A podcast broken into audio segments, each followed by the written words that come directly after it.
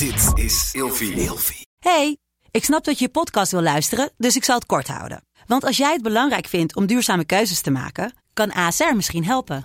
Nou hoor ik je denken, hoe dan?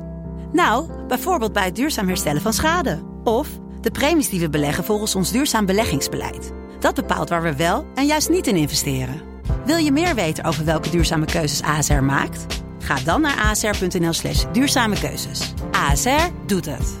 Zo, dan kan je nu lekker naar je podcast luisteren. Dus, ehm, en dat we dus de, de Helmand overgingen. Ja, ook dat was een, eh, een, missie. Ja, we, waren met, met we staken dus uiteindelijk over met onze voertuigen. Nou, ik was een van de laatste voertuigen en ik stond nog niet op het droge. Of we werden inderdaad al van 360 graden werden we gewoon bevuurd. Um, ja, dat ik echt gewoon daar ook Apaches tot op 40 meter achter ons langs heb ik ze laten vuren met een boordkanon. Um, om, uh, om de dreiging weg te kunnen nemen, om uh, hoofd te bieden aan, de, aan die uh, dreiging. Want het was echt een, een hinderlaag waar we in terecht gekomen waren. Ja.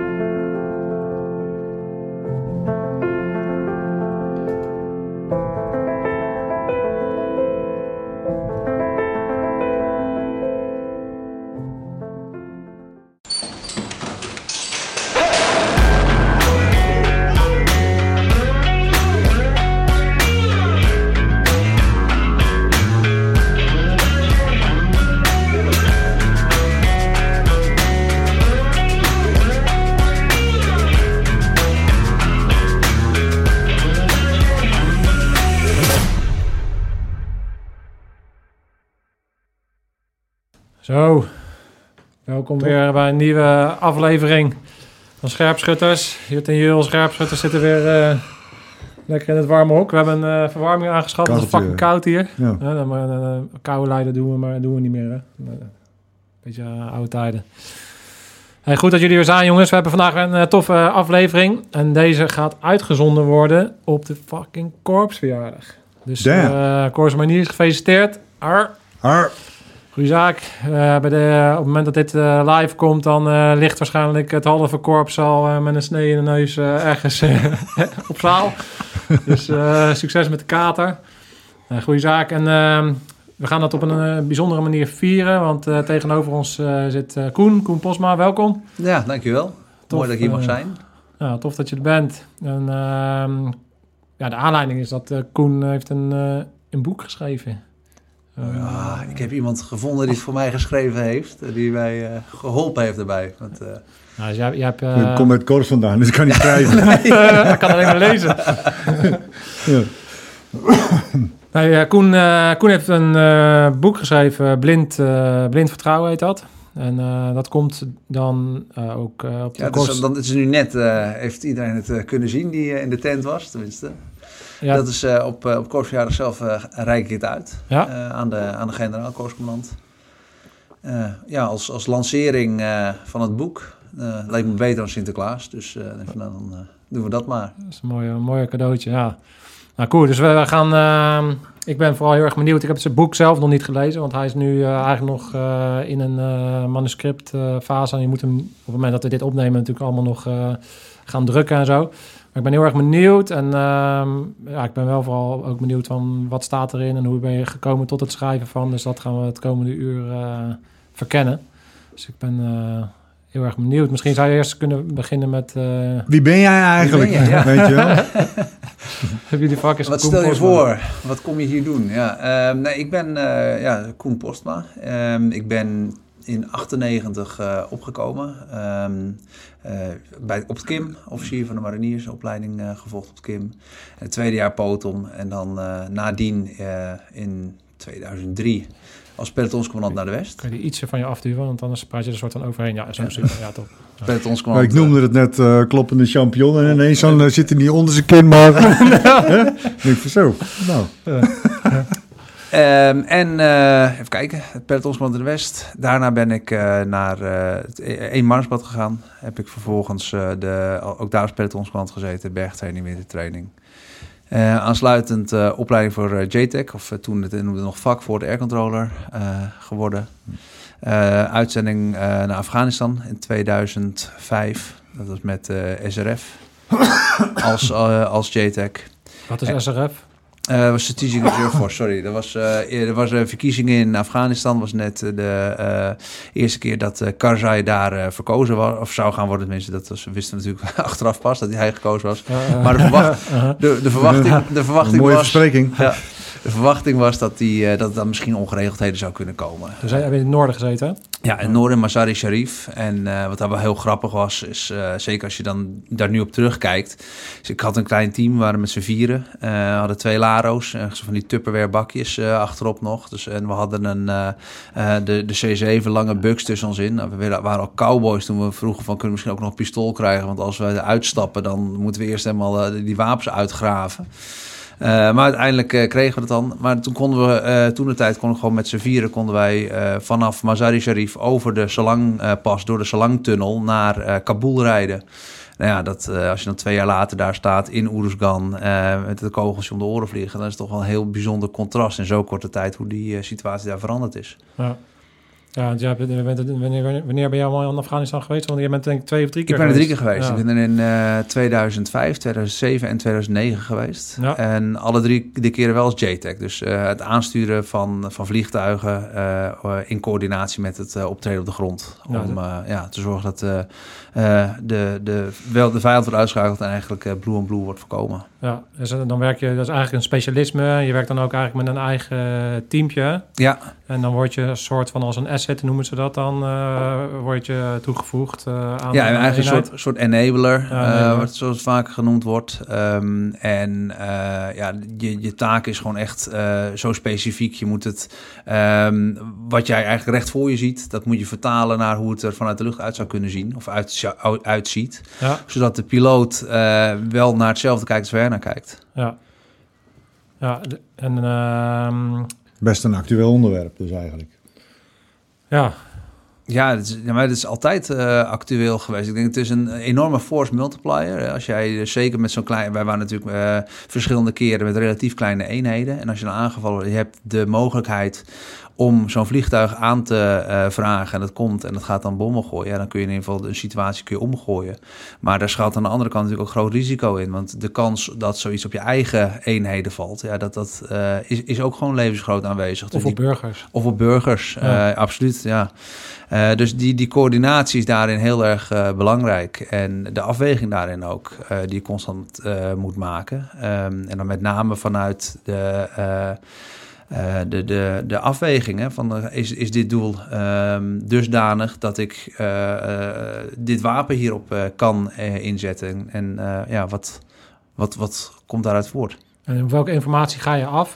Moet je altijd zelf dingen zien? Of werk je ook wel via bijvoorbeeld indirecte communicatie? Dus dat je afgaat op de informatie van bijvoorbeeld een pelotonscommandant of noem maar wat. Ja, in principe, dat? nou, in principe ehm, maar kun je ook gewoon werken via de, de, de- iemand anders. Ehm, maar dat, het maakt het natuurlijk niet makkelijker. Het makkelijkste, of makkelijkst, het, ehm, het, is gewoon een, een proces. Je bent eh, informatie aan het halen van eh, degene. Je moet een beeld opbouwen van waar jouw eigen mensen zich bevinden. Mhm. Uit hun verhalen moet je dan eventueel ook een beeld opbouwen van waar de vijand zich dan bevindt. Ja, en op basis daarvan moet je gaan, gaan kijken wat is dan nu een veilige inzet van wapens. En ehm, eh, vervolgens, als je dan heb je dat is je weapons to target matching wat je dan doet. En vervolgens moet je eh, dat, dat, eh, dat plaatje duidelijk maken aan die piloot, die op een, met een heel ander perspectief kijkt. Kijk, als je een helikopterpiloot hebt, een Apache of wat dan ook, dan die heeft dan nog vaak dat hij vanaf schuin achter je kan, kan gaan, gaan hangen. Ik kan gewoon meekijken. En dan kan hij redelijk meekijken en dan kun je hem op zicht kun je hem, ja, een beetje van zichtgeleiding geven naar het doel. Ehm, een eh, F-16 bijvoorbeeld, die op eh 20, 30.000 voet zit en met, met een, eh, die heeft dan zo'n zo'n gespecialiseerde camera, dus als we met, een rietje naar door een rietje naar beneden kijkt, ja, die ziet echt vanuit boven alsof je gewoon naar een kaart kijkt, naar een satellietfoto.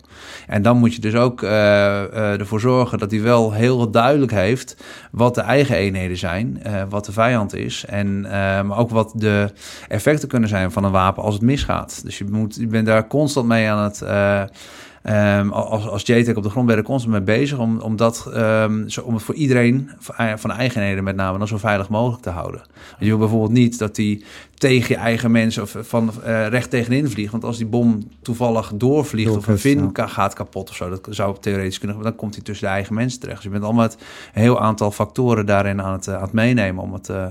En onder wat voor uh, tijdsdruk vindt dat plaats?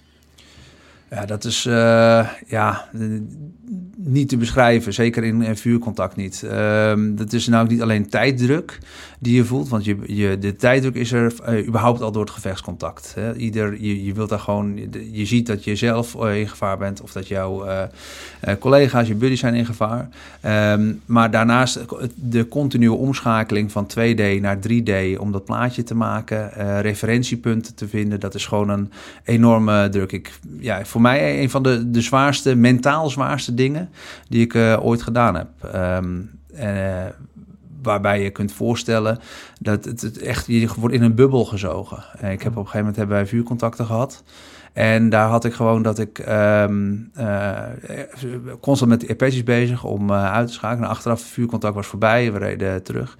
En zijn boordschutter, uh, of nee, chauffeur van, of man, hebben we mazzel gehad. Ja, ja, wat dan was er gebeurd? Bleken dus dat er binnen 75 meter van ons voertuig drie RPG's zijn ingeslagen. En ik heb daar helemaal niks van meegekregen.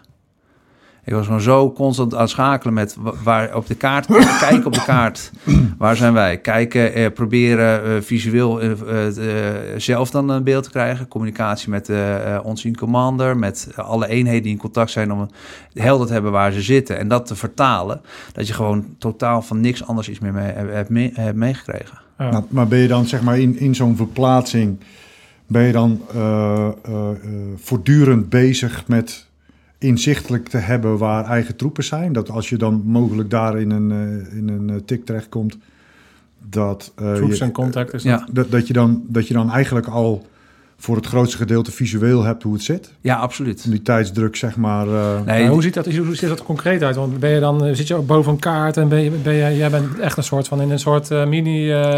Je bent je eigen oorlogje aan het voeren. Ja, ja, ja. kijk, in een, in, je hebt twee situaties eigenlijk. Enerzijds heb je wanneer je um, zelf, als je in een Overwatch-positie stond, tenminste, dat was, was voor ons dan met name dan in de uitzending waar ik dus ook blind vertrouwen over geschreven heb. Een Overwatch-positie is dus, een hogere positie je, waarbij je dus een beetje het battlefield, het slagveld kan overzien als Ja, dan probeer, we proberen inderdaad altijd in een positie te manoeuvreren dat wij uh, de green zone, dus waar we eigenlijk uh, waar het leven zich afspeelt, mm -hmm. dat we daar en we vermoeden dat daar iets, iets zou kunnen zijn aan de rand uh, van, van eigenlijk het invloedsgebied van de Nederlandse militairen. Um, daar traden wij op en dan gaan we uh, proberen ja, er heel veel hoogteverschillen afgaan. Dus het was redelijk makkelijk om in een hoger gelegen positie te komen en overzicht te krijgen. Ja. Nou, in dat soort situaties dan heb je echt heel duidelijk de, de gelegenheid om echt die kaarten bij te pakken. Um, en het uh, terrein te bestuderen en proberen referentiepunten te vinden. Ja, letterlijk met, met, met, met, een, met een potloodstreep meelopen ja. waar, uh, waar jouw waar eigen troepen zijn en, en waar het begint. Ja, en een andere situatie die je dan hebt, is dat je als je zelf mee naar beneden gaat. Dan was het wel altijd zo dat een van de twee JTAGs, die was dan boven, die zat in de Overwatch. En die andere kon dan, was dan op de grond. En dan kun je dan met elkaar, kun je dat dan uh, de deconflictie uh, doen. Uh, ja, waar... want, want, dat doe je omdat je dan eigenlijk de vechtende eenheid, als het ware, niet wil belasten. Dat zij ook nog eens een keer moeten, contact moeten houden met de JTAG. Is, is, is dat de reden waarom je op de grond meegaat? Of wat, nou, wat is tactische um, overweging? Voor ons was de overweging vooral dat je um, het zelf, uh, die, als je die schijf er tussenuit haalt, mm -hmm. je zou het eventueel nog zelf kunnen doen, maar je praat in ieder geval dezelfde taal als de JTAG die boven zit, dus je kunt het veel makkelijker um, dat die informatie doorgeven die hij nodig heeft. Dus ja. je kan beter in elkaar, je weet wat de ander nodig heeft. Okay. Maar ook een deel daarbij is gewoon dat je zelf um, op de grond uh, kan je ook uh, andersom kan ik meeluisteren met wat hij doet. Dus op het moment dat, hij een, uh, dat er iets gebeurt, dat er een inzet komt, wat dan ook, ook je eigen mensen waarschuwen. Hey jongens, even koppen weg. waar dat soms misschien in de andere radiocommunicatie verloren gaat, kun je dat dan ter plaatse tegen mensen zeggen: Oké, okay, er komt nu een 500 ponden naar beneden, moet eventjes even plat. Ja, ja, ja, dus je bent overal net even stapjes naar daarbij natuurlijk. Ja. Dan. ja. Oké, okay, wat, wat kan je. Zo'n soort Olympische Spelen kako ja, ja. Ja, ik kan me voorstellen dat dat uh, stressvol is. En dan heb je ook nog eens een keer te maken met, uh, met je eigen beveiliging natuurlijk. Dus, dus ja. uh, wat jij zegt, op het moment dat jij dus daar in je bubbel zit... dan waren je, je buddies waarschijnlijk wel bezig met wat er om, om hen heen gebeurt of niet. Ja, nou, dat is dus eh, eh, de reden dat je eigenlijk in die Overwatch heb je echt de tijd met de kaart naar rood kijken. Als je zelf in het voorterrein hebt eh, gehad dat we echt gewoon tussen de pandjes door aan het zuiveren waren, ja, dan was ik ook niet met het eh, aansturen van vliegtuigen bezig. Dat, dat werkt gewoon niet. Dan ben je gewoon eerder een liability voor je, eh, voor je buddies dan dat, je, dat ze wat aan je hebben. Ja. Ehm, dus dan is meer gewoon meeluisteren, wat gebeurt er? en eigenlijk een soort van check op dat, dat je zeker weet dat je buddy niet ons aanziet voor, voor vijand of wat dan ook. Gewoon, Ja. Oké, wat, waar, ehm, waar gaat het boek eigenlijk over? Over welke missie? Is, gaat het Ja, over een oh, ja. specifieke missie? Ja, of, het gaat eh, over ehm, eh, uitzending eh, Viper 5. Dat is de Special, Force, Special Forces Task Group Viper. Werden, waren toegevoegd aan ehm, eh, TFU, de Task Force Uruzgan. En we waren eigenlijk een soort van eh, extra capaciteit voor de eh, commandant van TFU in Oeruzkan. in Uruzgan. Om, ja, initieel was de gedachte SF-taken uit te voeren. Moet je denken aan ja, gespecialiseerde instapjes. wanneer ja, ba- Taliban baasjes op te pakken, dat soort dingen. Maar Direct actions, ja, direct action, dat soort dingen. special reconnaissance-achtige Ja. Dat was initieel de, de- alleen het, het ging redelijk snel al toch wel naar het eh hooggeweld, gewoon eh, eigenlijk infanteriewerk, maar eh, we waren omdat we een vrije rol waren en eh, eh, ja, waren we heel makkelijk inzetbaar voor dat soort taken. Dus we zijn eigenlijk, er is altijd wel sprake van de inktvlek hè, in, ehm, die- we daar hadden in, eh, in. En dan moet je je voorstellen dat wij aan de randen van die inktvlek werden wij ingezet om de, te, voorkomen dat Taliban invloed zou hebben in het, ja, in het gebied waar, ja, in, in het centrum. En dat, dat deden we om dan gewoon de, door eh, de Taliban op dat soort punten ja, eh, uit te lokken, eh, in ieder geval op te sporen. Ja, want, want gewoon infanteriewerk, zeg je. Ehm, ehm, wat, wat houdt dat dan in? Is dat dan advanced to contact-achtige dingen? Ehm, Ja, die zaten er zeker ook bij, ja. Voor de, voor, de, voor de kijkers kan je uitleggen wat dat, wat dat ja, is? Ja, eh, nou, kijk, het, het is echte SF-werk. Eh, ik denk dat ik dat daar dan beter dan in plaats van het eh, infanteriewerk uitleggen je kan vertellen. Nou, echt, echt SF-werk is natuurlijk eh, direct action, military assistance of special reconnaissance. Ja. Waarbij direct action moet zien dat het echt op een specifiek doel heb je een, een inzet en dan moet je iets ja, uitschakelen of En dat is altijd Intel gedreven. Ja. Dus er komt een bepaalde informatie en dat en een soort, eigenlijk een soort zaak die opgebouwd wordt. En dan kan als een soort speerpunt kan het, kan het SF heel gericht. Daarop. En dan Daar- heb je dan, je beveiliging, kan je dan eventueel in sommige gevallen zelfs uitbesteden. Dus dat je echt gewoon puur voor dat chirurgische taak, voor die chirurgische taak wordt ingezet. Ja, Ja, ja. Ehm, ja military assistance was hier al niet eens zozeer sprake van. ehm, Want was, was er geen ANA-OMT-achtige samenwerking op dat moment? ehm, niet door ons uitgevoerd. Nee, nee. die werd dan als, eh, aan ons toegevoegd. Dat lag dus inderdaad meer bij het OMT. En OMT is dus wel, waren dus kleinere eenheden die toegevoegd werden aan het Afghaanse leger. Want het Afghaanse leger en de politie die werden zoveel mogelijk betrokken in operaties. Ja. En dan was je eigenlijk een soort van begeleider eh, en, en een soort link tussen de Nederlandse eenheden. En Net zoals dat jij een- link was tussen, Ja. tussen de grondtroepen en de, en de, en de eh, luchttroepen. Eh, was een OMT was eigenlijk een soort link tussen een buitenlandse eenheid en een Nederlandse eenheid, een soort liaison-achtige functie.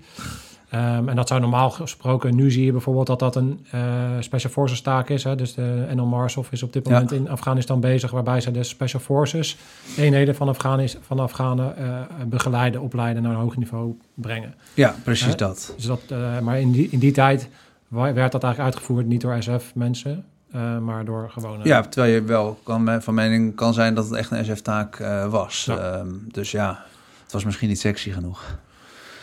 Nee, of, of, of eh, ja, ik, heb, ik heb dat natuurlijk gedaan. Ja. En eh, ik denk dat het ook wat te maken had met dat het soms ook wel een beetje onder valse mom wordt weggezet in de politiek. Eh, dat idee heb ik ook wel een beetje van, eh, oh ja, het is een beetje trainen. En eh, dat het dan eh, onder een ander, eh, onder een andere noemer eh, wordt weggezet. Maar anyway, dat is een andere discussie. Ehm, ja, dus je hebt eh, de military assistance werd dus gedaan door eh infanterie eh, eh, mensen. Je had dan ehm, eh, de direct actions, eh, maar jij ging dus niet ehm, eh, die taken doen, maar je ging meer. Daar heb je daarnaast had je ook nog de Special Reconnaissance. Ja. Toevallig hebben wij daar wel een taak van, eh, die taak dan, dan wel gekregen, gehad en uitgevoerd. Wat is dat dan?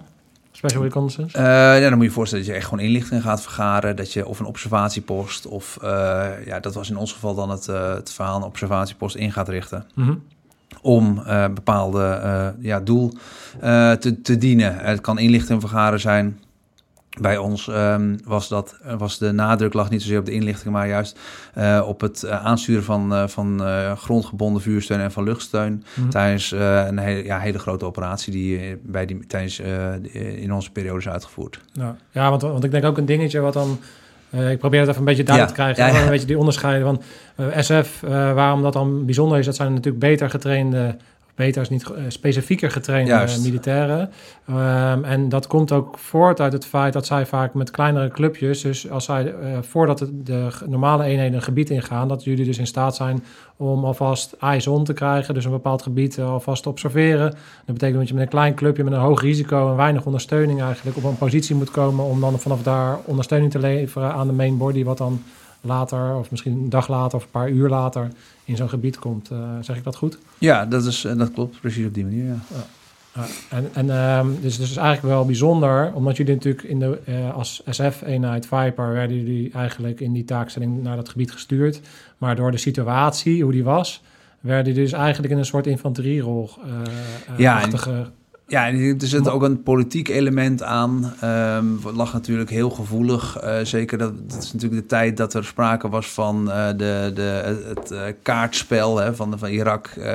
het kaartspel waar dan de, de, de Taliban of de. de uh, Baat-partij voor opstonden de kopstukken en die moesten dan uitgeschakeld worden. En er was dan uh, uh, een soort van. Heeft in Nederland de hele killlist verhaal is toen gekomen. En het dus SF inzetten om, en zeker Nederlands SF inzetten om specifiek mensen te elimineren. Dat, dat lag politiek heel gevoelig. Dus okay. om die reden is initieel voor, voor mijn gevoel Viper ook nooit onder ISAF-SOF, dus de, de Special Operation Forces van ISAF gehangen. Maar echt op het niveau van waar de hoogste Nederlandse operationeel commandant uh, verantwoordelijkheid voor had. Weer een beetje hetzelfde uh, poldermodel en een uh, papanato. ja. ja, nou ja, het, het, in die zin politiek wellicht weinig kans op, op ja, dat gecompromitteerd wordt. Ja, voor ons was het wat minder handig, want doordat je op een ander niveau staat en niet, niet in die SF-lijn zit, krijg je ook niet, heb je ook geen aanspraak op de, de assets, maar ook op de inlichtingen. Dus ja. het is een soort van, ja... Um, zeggen, in die zin wordt het dan gewoon een lastig verhaal. Uh, om, om echt als SF op, ook echt al zouden het gewild hebben. En dan hadden we waarschijnlijk heel vier maanden binnen de poort kunnen zitten. Ja, ja. En dan is het ook weer een, een, een houding uh, van ja, maar we, we zijn hier niet. Uh, voor niks. Dus uh, dan, dan gaan we die dat andere uh, aanpakken. Ja, om dat, even helder te krijgen voor degene die dat luisteren en daar geen verstand van hebben van hoe die wereld werkt. Natuurlijk is jij noemt assets en uh, intel. Hè? Dus, dus als, als je op SF zit, dan kom je vaak in een wat hogere klassificatie en een andere intel-lijnen. Dus er komen andere informatiestromen eigenlijk los. Want, want je moet ook op die informatie handelen. En op het moment dat je dus niet in die SF-lijnen zit in, in zo'n land als Afghanistan, dan moet je het eigenlijk een beetje vergelijken dat je gewoon een oog mist ja. Weet je wel? Dus, dus je, je, je hebt gewoon minder uh, zicht op, op de volledige situatie. En je moet dus meer handelen met, uh, handelen met minder informatie. En er zitten dus bepaalde assets. En assets zijn dus beperkte dingen. Dus bijvoorbeeld een, ik noem maar wat, een, een, een, een eh, Apache kan een asset zijn. Dat is een beperkt middel. Die kan natuurlijk maar op één plek ingezet worden. En er waren maar een beperkt aantal helis in Afghanistan. En de SF die had dan een bepaalde voorrang op bepaalde assets, waardoor je dus ook in staat bent om in een hoger risico bepaalde operaties te draaien. En als je die dus niet in die lijn wordt uh, gelegd, dan, ja, dan, dan beperkt je dat dus. Ja, absoluut. Uh, dus, dus dat, dat is, ik leg dat linkje omdat dat eigenlijk een soort van helder maakt wat politieke keuzes. Hè, en een beetje gekronkel van oké, we, we, gaan het dan onder die vlag hangen en niet onder die vlag. Wat dan consequenties dat heeft in de uitvoer van het werk. Want uiteindelijk moeten jullie wel gewoon daar uh, de dingen doen om het land veiliger te maken en, ja. en de situatie uh, uh, te beheersen. En dat geeft uitdagingen dus. Absolu ja, absoluut. Maar er zitten twee kanten aan. Kijk, ik denk dat um, we hebben uiteindelijk wel binnen die uitdaging zijn we nu gewoon aan de slag gegaan. Ja. En, um, Zoals een marinier betaamt. Ja, ja, ja maar het is, het, is wel iets van, oké, dan gaan we dan alsnog hier het beste van maken. En gaan we eruit halen wat erin zit. En wij waren wel in, in dat opzicht, de infanterierol, maar we, hadden, we waren mee, ontzettend zwaar bewapend. We, waren, we hadden, uh, waren vier teams, die hadden, ieder hadden zijn eigen, uh, eigen MB, uh, MB's, Mercedes-Benz, die, die Jeepies. Ja. En waar anderen met een mag al op het affuit achterop weggingen, hadden wij gewoon, ieder voertuig had of een punt 50 of een AGL. Dat is zo'n zo'n granaat, eh, automatische granaatwerper van 40 mm granaten. Ja, we hadden een, en nog een Patria bij ons. We kregen ehm, Patria is een... eh, dus een gepantserd eh, voertuig waar Ja. we dan een eigen... ehm, eh, ja, ook weer een waar de eh, stafelementje op zat en ook een zwaar boordwapen. Dus we gingen echt wel met spierballen de poort uit. Dus we, we konden die eh, manier ook wel, wel uitvoeren. En zeker in het begin wa- was, waren de vuurcontacten met name op als je al bij de green zone kwam. Dan gingen we eerst in zo'n overwatch staan. Dan gingen we met alle voertuigen uit eh, over een, eh, ja, over een breedte van een 400, 500 meter stonden we dan opgesteld. Ja, en dan kon op een gegeven moment gewoon wachten tot, het, eh, tot ze begonnen te schieten op ons. En ja, dan heb je nog niet te maken met uitgestegen elementen, et cetera. Dus dat was het in die zin eenvoudig. En je, we- we- wij werden gewoon echt aangegrepen eh, Mhm. door de eh, Taliban, OMF, eh, Opposing Militant Forces, eh, ja, hoe je het wil noemen. Nou, ja, maar dat is zo typisch. En daarom noemde ik ook advanced to contact. Hè. Dat is dan een tactiek die natuurlijk een beetje... Ik weet, ik weet niet waar het uit voortkomt. Misschien eh, eh, Vietnam of zo. Maar ik kan me nog heel goed herinneren dat ik in mijn opleiding... dan advanced to contact eh, leerde. En dat we dan een soort in een eh, A-formatie zo over de hei lopen... net zo lang tot je beschoten wordt. Ik dacht altijd dacht, alsof wij dit ooit gaan doen. Nou, Dat toen is, leefde, toen, ja, dat was 2002. Toen leefde we nog niet in Nee, het Afghanistan-tijdperk eh, gedachte. Weet je, toen leefde we nog in de vredesmissie gedachte.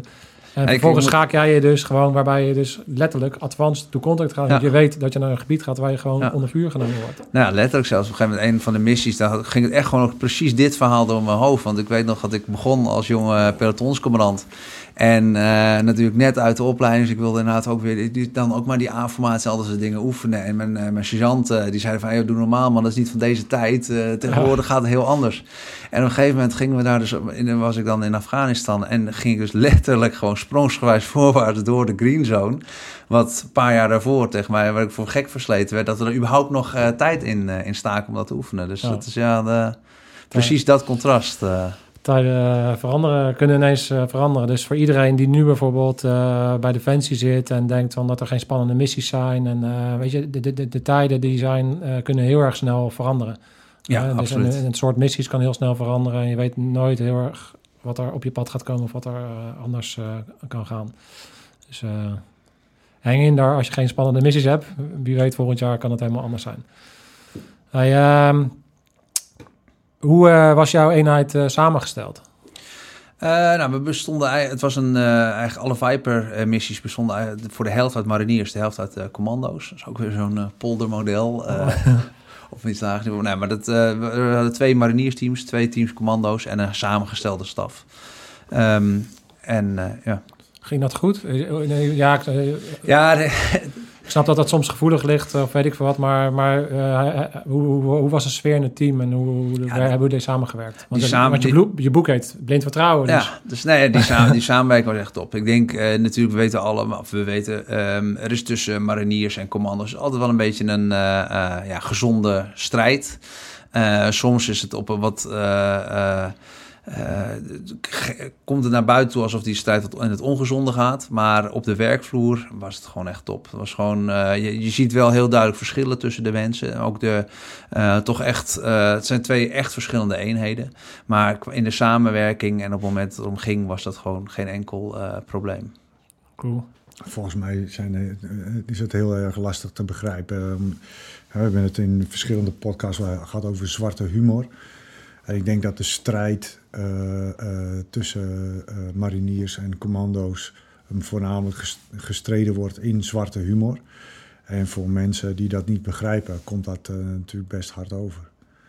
Ja, dat denk ik ook. Ik denk dat daar, ja, de, het is, ehm, je bent uiteindelijk met z'n, met z'n, eh, in een heel klein land. En dan gebeurt ook heel weinig speciaals. Nou, als jij dan dus vervolgens, eh, als iemand dat dan mag uitvoeren, dan is daar ook een bepaalde competitie in. Fear of Ja. missing out. Ja. Ja, het. Is, het is een beetje vergelijkbaar alsof je gewoon Ajax en eh, Feyenoord hebt. Ja. Ik, noem maar, ik, ben, ik heb ge- geen verstand van voetbal, maar ik noem maar even twee, twee clubjes. En, eh, en dat als je naar zo'n Afghanistan gaat, dan word je gewoon het Nederlands team. Ja, En dan, en dan onderling wordt natuurlijk nog wel grapjes gemaakt en is het af en toe eh, dit of dat. Maar uiteindelijk ga je wel gewoon als, als, Ja. als een team, toch? ja. Ja, zo is Ja. het. Maar blijven pleunen. Ook daar. ja.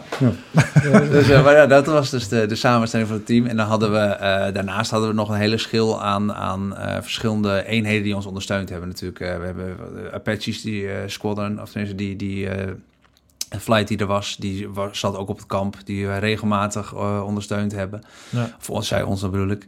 Ehm, maar ook eenheden van de genie eh, voor het searchen. eh, EOD voor het ommantelen van, van IED's. Ehm, maar ook eh, eh, luchtmobiele eh, jongens die eh, 81 mm mortier, eh, die met ons mee aan ons werden, ja, als enablers aan ons werden toegevoegd. Ja.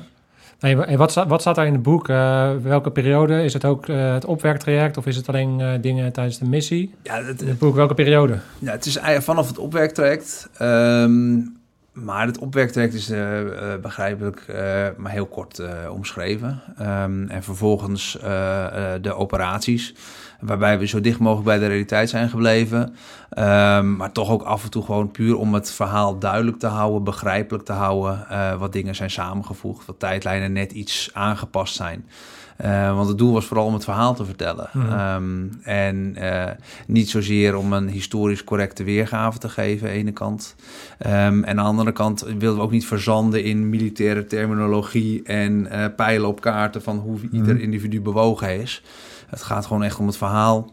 Maar wat, wat, wat is jouw eh, behoefte geweest om dat verhaal op te schrijven?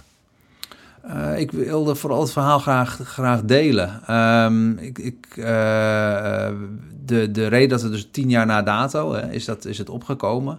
Eh, toen werd ons gevraagd om nog een keer naar de missie terug te kijken. of er wellicht momenten waren waar uiteindelijk wellicht dapperheidsonderscheidingen verdiend zijn. Door wie werd dat gevraagd? Dat, is van, de, ja, dat is vanuit de staf, is dat, van toen is dat bij ons terechtgekomen. En hoe die vraag precies gekomen is, dat weet ik niet. Maar wij werden in ieder geval weer bij elkaar geroepen van jongens, we hebben toen de tijd besloten, eh, we, wilden een eenheidsmedaille. Nou, dat werd hem niet. Eh, dus hadden we, iets hadden we allemaal vrede mee en eh, zijn we gewoon verder gegaan met onze carrière. Ehm, en tien jaar na dato kwam er een bericht van ja, dus er is toch nog een keer naar gekeken, naar jullie, naar deze uitzending. Eigenlijk was het in de periode dat er eh, de aantal medailles uitgereikt zijn, dat ze een beetje die missie zo, zo aan, het- aan het afronden waren. Alle dossiers nog een keer bekijken. En toen is er besloten om eh, dat, dat bij ons toch iets eh, niet helemaal klopte, gezien de, de aard en de hoeveelheid van de gevechtscontacten en het feit dat er vervolgens eh, nooit een voordracht is geweest. Nee, want weet je wat ik daar, ook voor de kijker die dat misschien niet helemaal snapt, uiteindelijk zit daar best wel een soort van, van ver- verantwoordelijkheid bij de staf en bij de eenheid zelf, omdat er eigenlijk natuurlijk verhalen opgeschreven moeten worden en een soort van mensen voorgedragen moeten worden. En dat zorgt er toch ook voor dat die eh, medailles ook wel altijd een bepaalde mate van subjectiviteit hebben. Eh, als, ik daar zelf, als ik er zelf een beetje de Ja. analyse maak hè, en als ik bijvoorbeeld naar mariniers kijk, wat ik vaak hoor van jongens, ik denk van waarom zijn er geen medailles uitgereikt?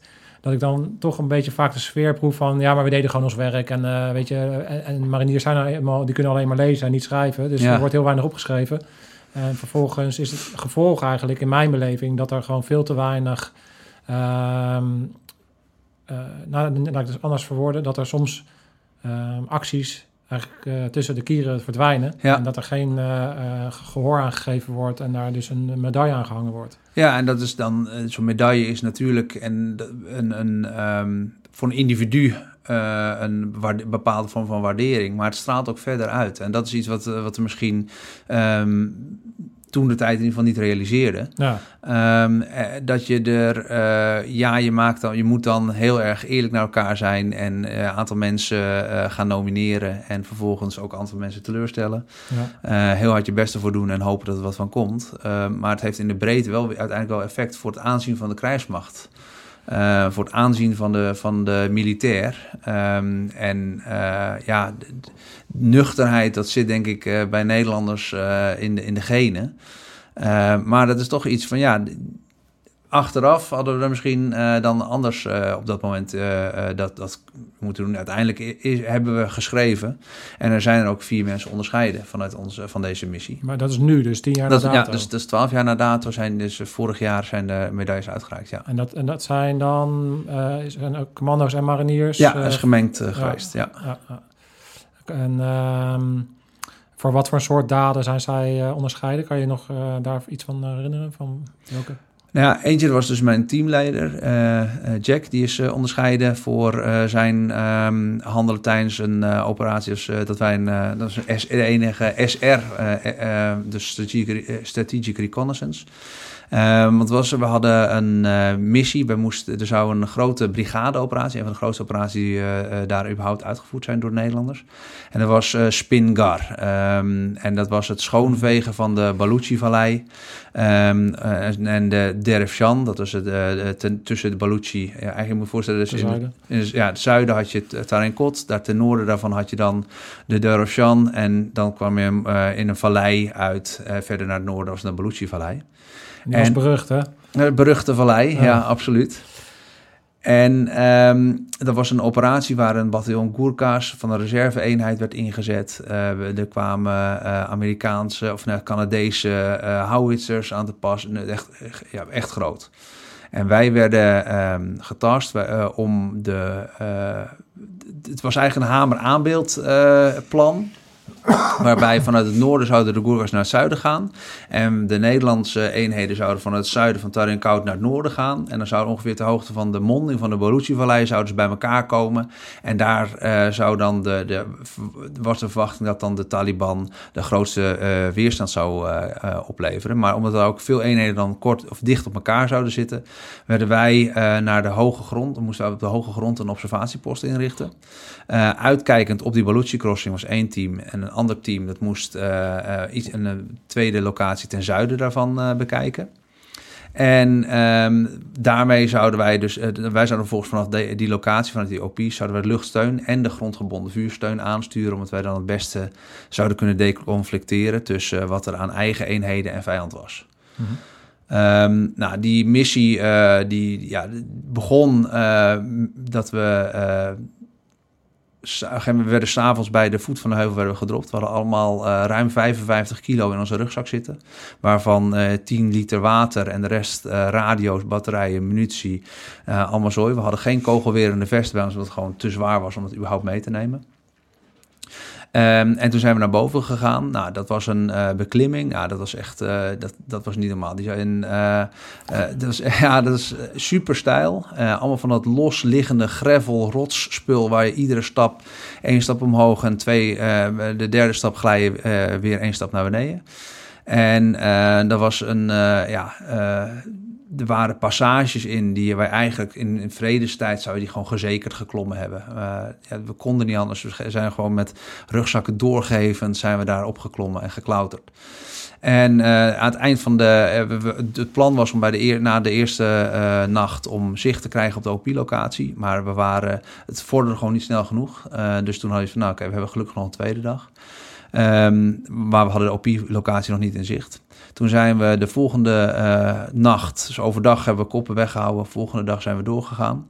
En toen kwamen we weer, eh, ja, hadden we dezelfde omstandigheden nog steeds van het moeilijk begaanbare terrein. Eh, water dat ondertussen al aardig begon, toch wel redelijk, begon de hoeveelheid begon af te nemen natuurlijk.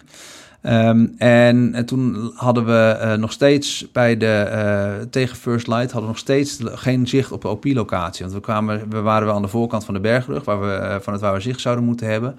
Maar er kwam elke keer weer een andere punt, een andere rotspunt, waardoor je denkt van oké, nu heb ik zicht. En dan kwam je daar en had je geen zicht. En dan, zo bleven we echt steeds verder naar voren kruipen. Eh, tenminste, kruipen, zo voelde het. Maar het, ging gewoon niet, eh, niet eh, snel. Dus toen tegen First eh, Light eh, moesten we doorgeven... ja, we zijn nog niet in positie. Ehm, maar, en we hadden het geluk dat de operatie vanaf de Nederlandse kant... werd 24 uur gerolex. Dus we kregen nog eh, magisch eh reset, zullen we zeggen, wel nog wat extra tijd.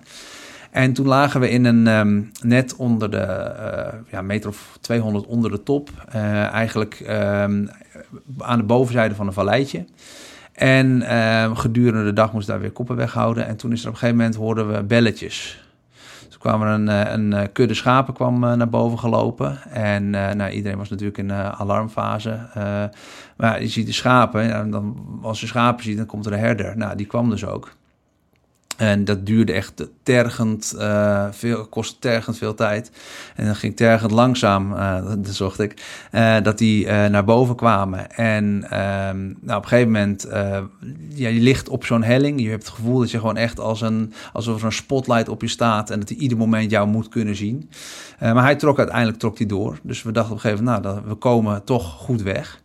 En juist op het moment dat, dat hij achter een, eh, eh, in, eh, het laagste punt van zo'n graad naar beneden zou gaan, kwamen daar twee gewapende lui naar boven. Dus toen was het voor ons, ja oké, dus in ieder geval PID, we moeten nu iets doen. want we weten niet of hij ons wel of niet gezien heeft. Dus toen hebben wij het contact geopend. Hebben wij die lui aange, of aanvat. En eh ja, eh daar zit je dan, OP en onderkend in de OP. Ehm, dus we hebben daar die, eh, vervolgens zijn we helikopters gaan aanvragen om, die, om het doel te beschieten. Dat ging eerst nog mis, dan voordat ze eindelijk waren. Maar dan zit je al de hele tijd behoorlijk in spanning met, met, heel, je, met heel je zooi. En dan komt nog zo'n Apache, komt op je af. En dan stond ik dan als, als. En dan op een gegeven moment, dat doel dat lag zo'n beetje in lijn met ons. Dus eh, dan zie je gewoon, heb je hem op het doel gepraat. En dan weet je zeker dat je het goed gedaan hebt. Maar dan nog is er van, ja, oké, hoop ik wel dat hij op het goede eh, zit. Want hij zit eh, gewoon in lijn. En dan kom je zie je dat ding op je afkomen. Je weet dat een 30 mm kanon onderhangt die dadelijk begint te vuren. Dus voor de zekerheid toch nog maar even een, een rookgranaat gegooid. Oké, dit zijn wij. Ja, oké, dat had ik gezien. Oh, gelukkig. En eh, dus heeft hij dat doel alsnog uh, ook nog uh, een paar keer beschoten. En toen zijn we daar BDA gaan nemen. Nou, toen vonden die jongens die daar naar beneden gingen, die hebben nog een oude Lee Enfield gevonden. Een telefoon of flipflops wat, wat, en behoorlijk wat bloedsporen. Dus na die BDA terug bij elkaar gekomen. En toen zijn we terug, een stuk teruggegaan, weer de, naar de berg, de berg op. Om in ieder geval hoge grond te hebben. Mocht er iets aan de hand zijn, mocht er meer versterking komen, dan kunnen we in ieder geval ons verdedigen. En toen was er een uh, moment dat we uh, ja, tegen, tegen Last Light moesten beslissing nemen, wat gaan we doen? En toen hebben we in overleg met elkaar, uiteindelijk is, is, heeft Jack de call natuurlijk gemaakt als teamleader, um, hebben we gezegd van we, blijven zitten. Want het, de, noodzaak van onze aanwezigheid, de, taak die we hadden, die woog voor ons zoveel zwaarder dan het, ja, het risico. Voor zover je dat kon, kon ondervoelen. Maar we vonden, hebben daar die afweging gemaakt te blijven. En toen zijn we daar nog een uh, aantal dagen, moet ik zeggen, dat ik zelfs nu dat ik het verhaal nog een keer opgeschreven heb, het exacte aantal dagen uh, niet meer precies weet, maar zijn we daar gebleven. En dan kwamen we in een echt een OP-situatie waarin we um, de achterwaartse, zo'n 500, 600 meter van de voorwaartse vandaan was. Dus ik ging elke keer met, met vier man gingen we naar voren. Um, en uh, moesten we echt klimmen, klauteren naar die voorwaartse uh, positie voor First Light. Heel de dag waarnemen, een uh, aantal keer luchtsteun inzetten, houwitsen, dat soort dingen. En dan s'nachts weer terug. En dan waren we s'nachts terug. En dan, dat, gelukkig werd het vroeg donker, dus dan kon je nog, had je nog iets van je nacht. Maar dan konden we weer verplaatsen omdat er een heli resupply zou komen, die tot drie keer toe niet gekomen is. Omdat ons water ook op was. We hadden echt, we zaten op een gegeven moment dat we dus gewoon echt geen water meer hadden. Hou je niet lang vol. Nee, nee ja, dat was wel, op zich was dan wel weer het heel mooi van het teamwork kwam naar, naar boven. Want er, waren, wij waren toevallig twee mariniersteams, daar zaten JTEX in. Dus die zaten op de twee OP's. En de KCT-teams, die, uh, die, zaten beneden op de, in een ja, soort van uh, afwachtingspositie. Voor mocht het misgaan, dan kon ze ons in ieder geval als QRF ondersteunen. En die zijn dus gedurende de nacht zijn die naar boven gestekkerd met, met water om ons van water te voorzien. Dus ja, dan zie je dus dat die teamrelatie en die samenwerking, dat was, ja, dat, dat was echt top. Nou, uiteindelijk heeft dus um, heeft Jack dan de, een ik durf niet te zeggen de exacte onderscheiding, is hij onderscheiden voor, uh, voor, zijn, voor het, uh, het feit dat hij die keuze gemaakt heeft om te blijven, uh, gezien de, de, ja, wat wij toen ondervonden als de noodzaak om daar te blijven. Ja, ja, want voor de mensen die dat dan misschien niet helemaal snappen, kijk, een van de basisbeginselen van een OP is op het moment dat je dus onderkend wordt, dan is het in principe natuurlijk, ben je, als je onderkend bent als OP, nee, dan moet je, moet je daar weg. Ja. Uh, een beetje het Andy McNabb verhaal. Ja, en ook die, uh, die van die berg afrollen en zo, daar moet ik ook een beetje aan denken.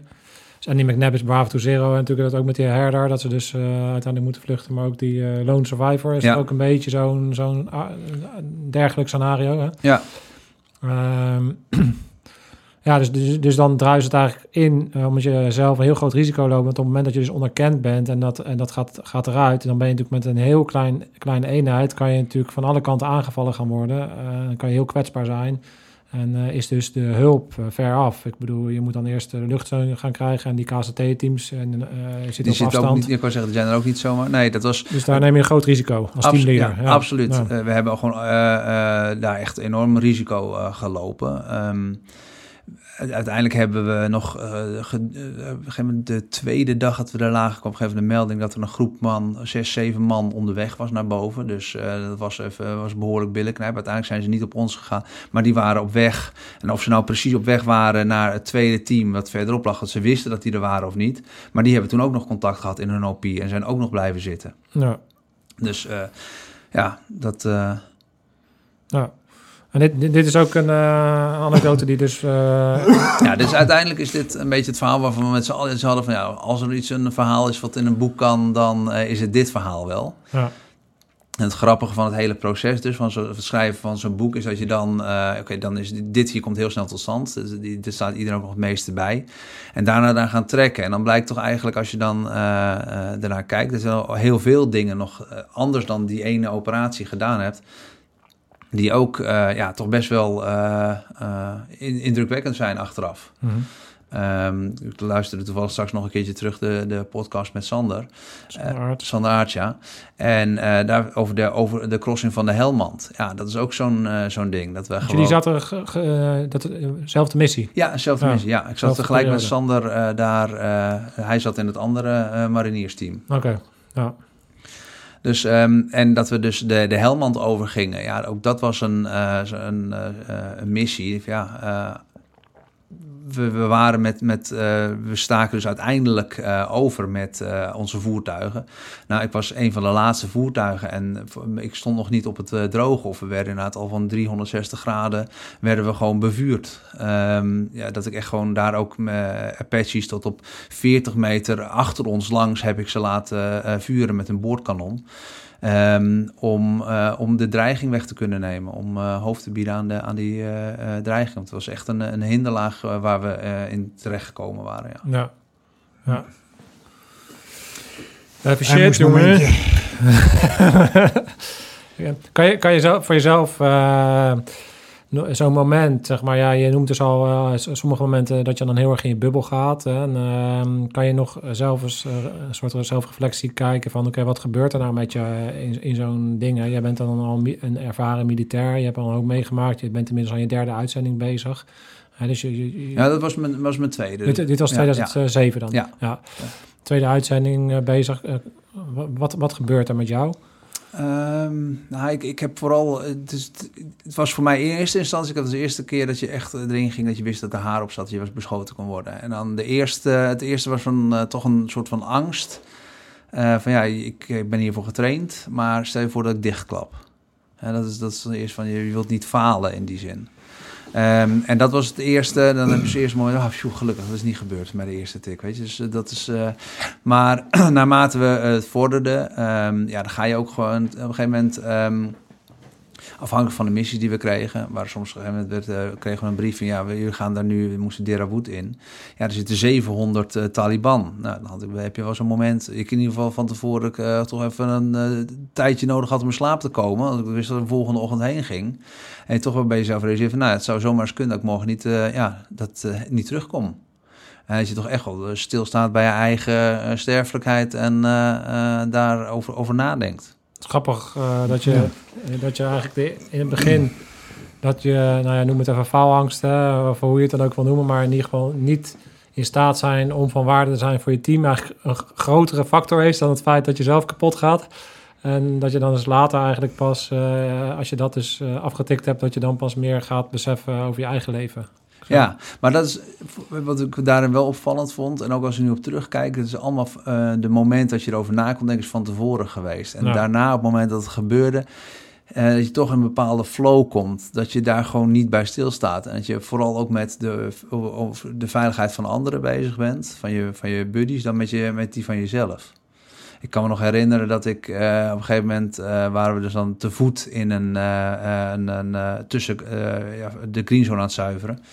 En ik zag op een gegeven moment, we werden uh, behoorlijk beschoten, we lagen behoorlijk onder vuur. Um, en uh, ik kon precies zien waar die, waar die vent zat. Dus ik sprong op en ik ging wijzen, jongens, daar zit hij. En om me heen iedereen van, ga plat, joh, lul, je wordt beschoten. Maar echt, de kogels vlogen mij om de oren, maar ik had helemaal niet eens in de gaten. Ik was zo ja, gedreven om, mijn, om iedereen te laten weten waar, die, waar de vijand zich bevond, zodat we ze goed dat we ze konden aanpakken. Zelf helemaal niet eens mijn eigen veiligheid um, in de gaten had. Ja.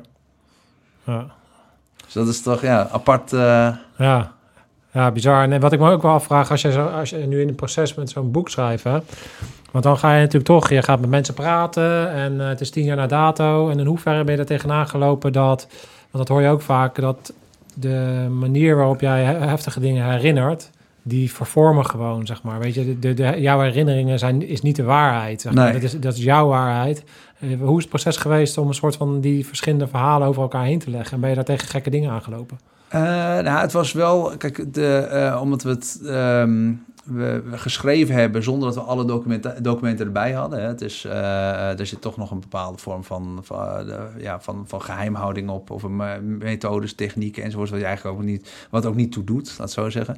Dus dat was voor ons niet eens van tevoren zo heel erg belangrijk. Maar gaandeweg kom je wel achter dat iedereen inderdaad een, een andere um, waarheid heeft, ten aanzien van met name tijdlijnen. Okay. En um, ik vond het vooral heel moeilijk om uh, precies te vertellen dat gebeurde toen en dat gebeurde toen. En dat, is, uh, en dat hadden we met z'n allen. De hoofdlijnen klopten wel, maar de, uh, de exacte momenten niet. En toen konden we wel ehm, met de, de voormalige commandant hebben we toen gezeten, die dan dus wel naar de documenten kon kijken en ons dan kon in ieder geval in hoofdlijnen kon zeggen van oké, okay, dat gebeurde globaal toen en dat gebeurde globaal toen. En um, we hadden ook best wel veel foto's gemaakt. Dus ik kon ook aan de hand van foto's die er gemaakt zijn, kon ik dan zien wanneer die foto gemaakt was. Kon ik globaal zelf voor mezelf de tijdlijn reconstrueren. Um, maar dan nog was het uh, heel moeilijk om het uh, qua tijd in de juiste volgorde te zetten. Dus precies wat ik net zeg over die OP. Zelfs nu ik weer er heel, echt helemaal in geweest ben de afgelopen uh, anderhalf jaar om het op papier te krijgen. Zelfs nu is het alweer gewoon ja, dat ik niet helemaal meer exact kan, kan weergeven. Ja. Maar je echte, je echte voorbereiding ehm, zit hem dus letterlijk echt aan de voorkant. Dus als je het dan hebt over hoe heb je zaken mentaal beleefd, dan heb je daar met name aan de voorkant over nagedacht. Van, oh, wacht even, nu kan ik... Uh, nu, nu, nu, is het serieus en nu uh, uh, kom ik erachter dat mijn leven kwetsbaar is. Ja.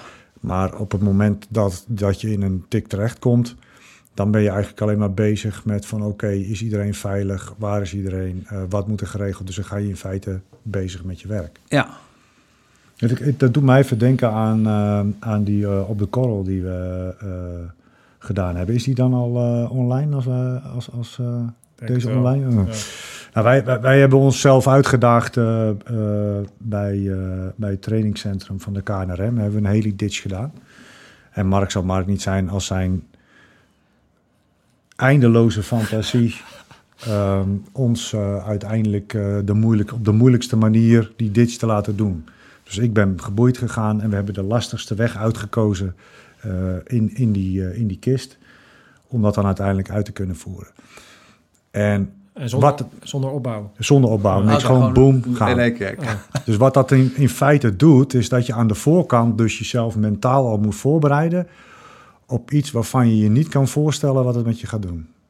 Dus je gaat eigenlijk al uit van worst case scenario. Dus als jij mentaal jezelf voorbereidt van oké, okay, ik kan nu uit de voering geschoten worden en dan is het klaar. Als dat je voorbereiding is, dan kun je dat in feite uh, loslaten op het moment dat het gebeurt. En heb jij ook het, want dat, dat moment voelde ik heel sterk, heb jij ook het moment gehad van laat het nou ook maar gebeuren? Ja, Kom nou maar op. Ja, in ieder geval, eh, de late actie nu, ja, we gaan, we gaan gewoon. Ja, van tevoren heb je, eh, eh, ik denk dat met, met, zoals bijvoorbeeld ook als je op reis gaat of wat dan op een gegeven moment, mo- of, of weer, dan is er gewoon, nou, laten we nu maar gaan. Weet je, vlak voor zo'n uitzending naar Afghanistan heb je ook van, ja, jongens, ik ben er nu wel klaar voor, Ja, laat me komen. ja. En dat heb je daarin in veel, veel intensie, in- intenser natuurlijk. Van oké, ja, nou laten we het nou maar gewoon gaan doen. We gaan er gewoon in en we zien het wel. En ja, ik. Eh, is dat, het kan zijn misschien vanuit een vlucht van oké, van ik wil er niet verder over nadenken. Of eh, ik, ik- dat- kan ik niet, niet helemaal, eh, voor mezelf zou ik niet helemaal kunnen, kunnen plaatsen. Maar je hebt wel nou iets van ja, oké, bam, gaan. En als je dat dan koppelt aan, aan dat geval van, eh, eh, wat Jack eh, die dapperheidsonderscheiding heeft gekregen, waarin je dus eh, in feite in een onmogelijke positie komt als team om je operatie fatsoenlijk voor te kunnen zetten, maar daar dan uiteindelijk eh, eh, onder druk, dus niet eh, op de basis, maar onder druk, samen tot de conclusie komt, het beste is om hier gewoon in door te gaan. Ja. Hoe, hoe, hoe heeft dat voor jou daar gewerkt? Nou, we, we Werken dan dezelfde mentale processen? Of, of ben je dan zo on the job dat dat dan niet zo heel veel meer uitmaakt? Ja, ehm, wat, me, wat in ieder geval voor mij het meeste bij van bijstaat is bewaren van... Ik was heel erg betrokken zelf dan, omdat ik als lead JTech eh daar die ook... En het ging echt om de, de geleiding van vuurstuin. Dus ik had echt eh, daar, eh, was ik bij alle briefings enzovoorts aanwezig. En dan zit je er met jou, heel deze operatie met zoveel duizenden lui hangt af van onze aanwezigheid. We kunnen niet falen, we mogen niet falen. Dat was eigenlijk hetgene van wij zitten hier en als wij hier weggaan, dan eh, is, er, is er geen coördinatie. Dan kunnen we dadelijk eh, grote risico's op blue on blue, eigen lui die eh, om kunnen vallen. Jongens van de battlegroep of, of die Goerkars of wat dan ook, die, die kunnen dan, daar kunnen slachtoffers vallen die wij hadden kunnen voorkomen. Dus wij hebben hier gewoon een keiharde missie. En eh, op basis van wat er gebeurd is en de, de inschatting die wij nu maken van het risico, van eh, dat er meer lui komen en in hoeverre kunnen wij ons verdedigen, ook als we heel ver uit elkaar liggen, et cetera, was voor ons toch doorslaggevend om te zeggen, nee, we, we gaan gewoon hier blijven, want dat is eh, belangrijker. Ja. En uiteindelijk hebben jullie daar niet heel veel contact gehad. Nou, uiteindelijk is het, eh, ja, hebben wij dan de, de, is het muntje bij ons de goede kant opgevallen. Uh, waar een, eh, bijvoorbeeld, ja, nog even Andy McNabb eh, dat niet gebeurd is, hebben wij eh, ja, daarin geluk gehad. Hebben jullie het daar nog wel eens met elkaar over gehad? Want, eh, eh, wat als dat anders was geweest? Nou, we hebben. Niet Dit was heel veel zin heeft, maar- Ja, nee, dat niet. Maar we hebben deze gehad, maar er zijn echt, he- echt heel veel vuurgevechten geweest. Eh, en we hebben ook echt heel, heel vaak gehad dat er echt, dat centimeter links of wat dan ook, eh, dat er dan ehm, iets gebeurd was. We zijn daar met z'n allen geweest en we zijn met z'n allen teruggekomen. Er is niemand gewond geraakt, helemaal niks. We hebben zo ontzettend veel geluk gehad op alle fronten. Dat het, eh, ja, daar, ja, als we het erover hebben, dan gaat het vooral ook over de hoeveelheid mazzel die we gehad hebben. Dat komt iedere keer gewoon weer terug. Van hoeveel engeltjes wat wij daar niet verbruikt hebben. Dat is eh, bizar. En doet dat dan nog wat met je? Heb, eh, want ja. je- je bent daarna weer naar Afghanistan gegaan. Ja. Eh, en misschien waren de omstandigheden toen anders en, en eh, eh, was de, alle informatie en de missie veel duidelijker. Maar eh, eh, eh, do- eh, doet dat dan nog wat met je in voorbereiding op, op, op andere missies? Van fuck, nou, we hebben wel heel veel geluk gehad. En hoe lang, hoe lang gaat dat nog goed? Nee, nee, dat, dat op die manier niet. Ik heb wel, eh, ondanks dat ik eh, eh, voor mezelf beeld dat ik geluk gehad heb, veel geluk gehad heb, ook met die missies, dat ik wel ook iets gesterkt ben in, ehm, in mijn eigen optreden. En er een zelfvertrouwen uitgehaald heb. Eh, deels natuurlijk geluk, eh, maar deels natuurlijk ook eigen, eh, ja, ja, geluk dwing je af. Eh, Hmm. Voor zover dat natuurlijk hier, hier echt sprake van is. Maar dat je wel vertrouwen hebt in, oké, het kan ex heel extreem gaan. En dan, ho- het hoeft niet mis te gaan. Dat is niet bijvoorbeeld een, een uitkomst. Dus ik denk je eerder, eh, voor mij, dat het eerder geleid heeft tot gewoon meer zelfvertrouwen in, eh, in de dingen die ik, aan, die ik daarna gedaan heb. En eh, ja, Ja, eh, ehm, ik denk dat het eh, goed is eh, dat je, ehm, nou, dat je ervoor gekozen hebt om, eh, om je verhaal op te schrijven. Dus dank je wel daarvoor. Ook omdat het gewoon een verhaal is van het Corps Mariniers en, en, en het KCT en überhaupt de Nederlandse militair die daar natuurlijk in Afghanistan hele hef- heftige dingen hebben meegemaakt. Ehm, Wat zou jij, wanneer is het voor jou een succes? Wanneer is, waarom heb je dit boek geschreven en wat hoop je hiermee te bereiken? Ja, voor mij zou, is dit echt een succes op het moment dat het verhaal gewoon ge- gelezen wordt. Wanneer eh, mensen het erover hebben. En ehm, dat dit, deze, eh, ja, de- dat, het SF, iedereen, we weten natuurlijk allemaal, vooral vanuit films en dat soort eh, dingen. Maar ik vond juist, vind het juist mooi om eh, de, de persoonlijke, het, menselijke element er- erachter, eh, dat, dat dat hiermee toch ook eh, belicht wordt en naar buiten komt. En dat, eh, ja, dat is voor mij eh, de, de reden geweest om het te doen, eh, om het verhaal te vertellen. Ehm, en eh, ja, als dat dus eh, breder door mensen gelezen wordt, dat zou, zou ik fantastisch vinden. Ja, dan, dan gaan we hem even politiek trekken. Ik vind het, eh, de- nee, maar, nee, maar, Nee. Ik, ik, nee, maar dat eh, doe ik op een voorzichtige manier. Hè, maar er is natuurlijk nu een gigantische discussie plaats binnen, eh, vindt er plaats binnen de Tweede Kamer... naar aanleiding van eh, wat acties die de luchtmacht heeft gedaan Ja. in Irak. Ehm, ja, daar worden dingen gezegd waarvan eigenlijk direct duidelijk wordt... dat degene die dat soort zaken roept geen idee heeft wat er gebeurt in het veld.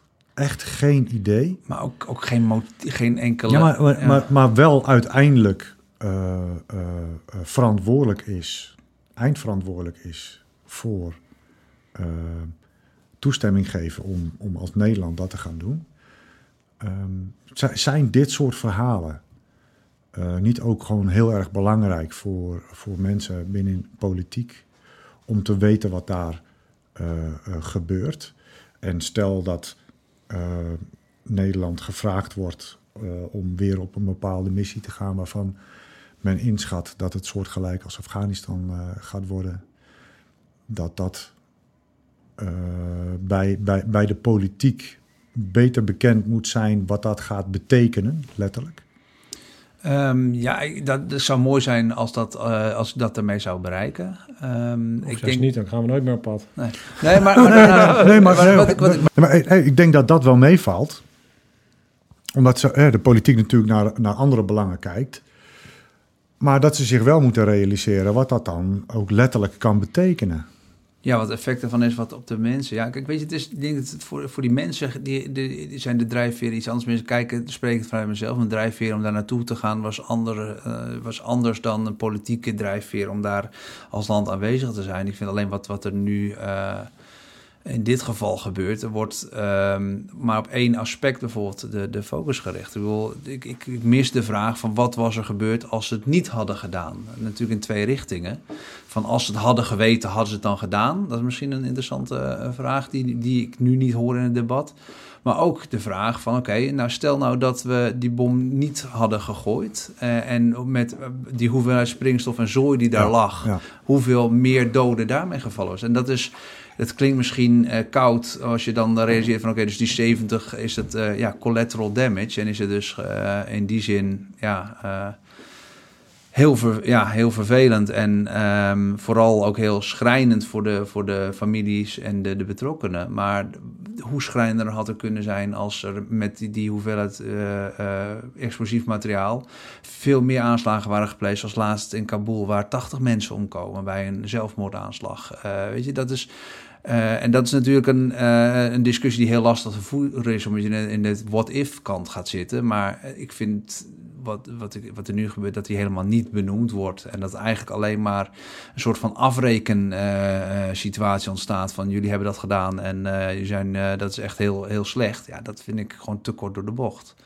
En, ehm, al, en dan terug naar, naar mijn verhaal. Als, kijk, er zit ehm, achter het inzetten van, van, eh, van eh, militairen in, in welke situatie dan ook, daar zit gewoon een, vervolgens een, eh, een verhaal. En dat kan een, zoals de Amerikanen van zo'n gung-ho verhaal zijn, maar het kan ook een, een verhaal over team spirit, over samenwerken, om, over, over dingen, ja, opdrachten uitvoeren die eigenlijk onder alle andere omstandigheden afgekapt worden, toch doorzetten, omdat je gewoon een bepaald belang ziet. Ja, je hebt Ja, maar- Hollywood is natuurlijk een soort propagandamachine. En die zetten zo'n lone eh, survival ding neer in heel de wereld. En oh, wat zijn het allemaal helden.